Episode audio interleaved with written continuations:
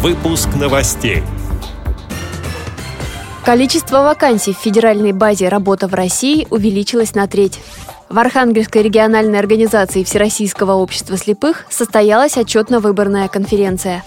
Незрячий крымчанин будет консультировать население по вопросам защиты прав потребителей. Челябинская библиотека для слепых провела интеллектуальный марафон «Книга в кадре-2016». Далее об этом подробнее в студии Анастасии Худякова. Здравствуйте! С начала года число вакансий, доступных на бесплатном ресурсе Роструда «Работа в России», увеличилось почти на 30%.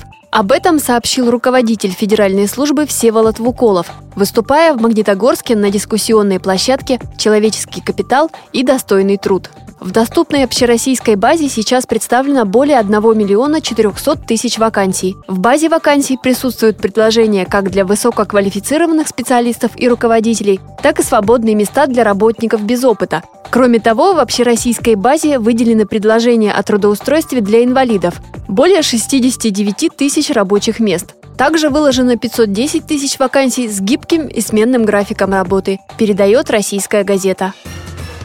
В Архангельской региональной организации Всероссийского общества слепых состоялась 29-я отчетно-выборная конференция. На ней присутствовали 25 делегатов. Среди почетных гостей конференции был полномочный представитель президента ВОЗ в Северо-Западном федеральном округе Алексей Колосов. Работа Архангельской региональной организации ВОЗ была признана удовлетворительной. В результате голосования на должность председателя была повторно избрана Надежда Нельзикова. Ее же избрали делегатом на 22-й съезд ВОЗ.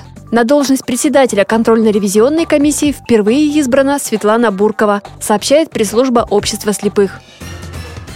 Одна из самых острых проблем, которая стоит перед инвалидами, это возможность трудоустройства. На помощь в этом вопросе пришел председатель Совета объединения потребителей России в Республике Крым Олег Егоров. Инвалид по зрению первой группы Виктор Кот принят на работу в качестве консультанта по вопросам защиты прав потребителей. Председатель Совета объединения потребителей России в Республике Крым призвал руководителей предприятий и бизнес-структур также обратить внимание на проблему трудоустройства людей с ограниченными возможностями здоровья. Пошли на такой шаг, и я больше скажу, что нету здесь никаких даже поблажек, но э, тот человек, которого мы берем на работу, это Виктор Иванович, подготовился полностью, и он будет у нас оказывать консультации по телефону в рамках закона о защите прав потребителей. То есть мы с ним заключаем трудовое соглашение. Три месяца – это испытательный срок, мы такой установили. Это требование у нас ко всем, независимо, э, кого мы принимаем на работу. Ну и затем уже постоянное будет место работы. Я считаю, это ну, очень, во-первых, востребованный, необходимый шаг. И я больше даже скажу, с той ответственностью, которую он подошел, даже многим здоровым людям да, надо, наверное, позавидовать том плане. Поэтому это наш первый шаг, и, конечно же, я хотел бы еще призвать всех руководителей предприятий, чтобы не проходили мимо и не были слепыми именно к тем проблемам, которые нас окружают. Благодарим за предоставленную информацию общественного корреспондента «Радио ВОЗ» Кристину Рибуху. Челябинской областной специальной библиотеке для слабовидящих и слепых состоялся второй тур интеллектуального марафона «Книга в кадре-2016».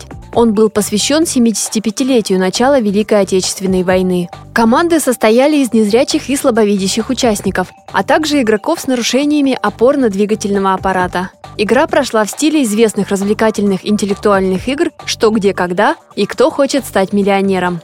Вопросы для нее были составлены на основе фильма с тифлокомментарием «В бой идут одни старики». Его конкурсанты посмотрели заранее. По итогам четырех раундов игры две команды оказались равными в силах и смекалке. В декабре они померяются силами с победителем первого тура – командой из Челябинска.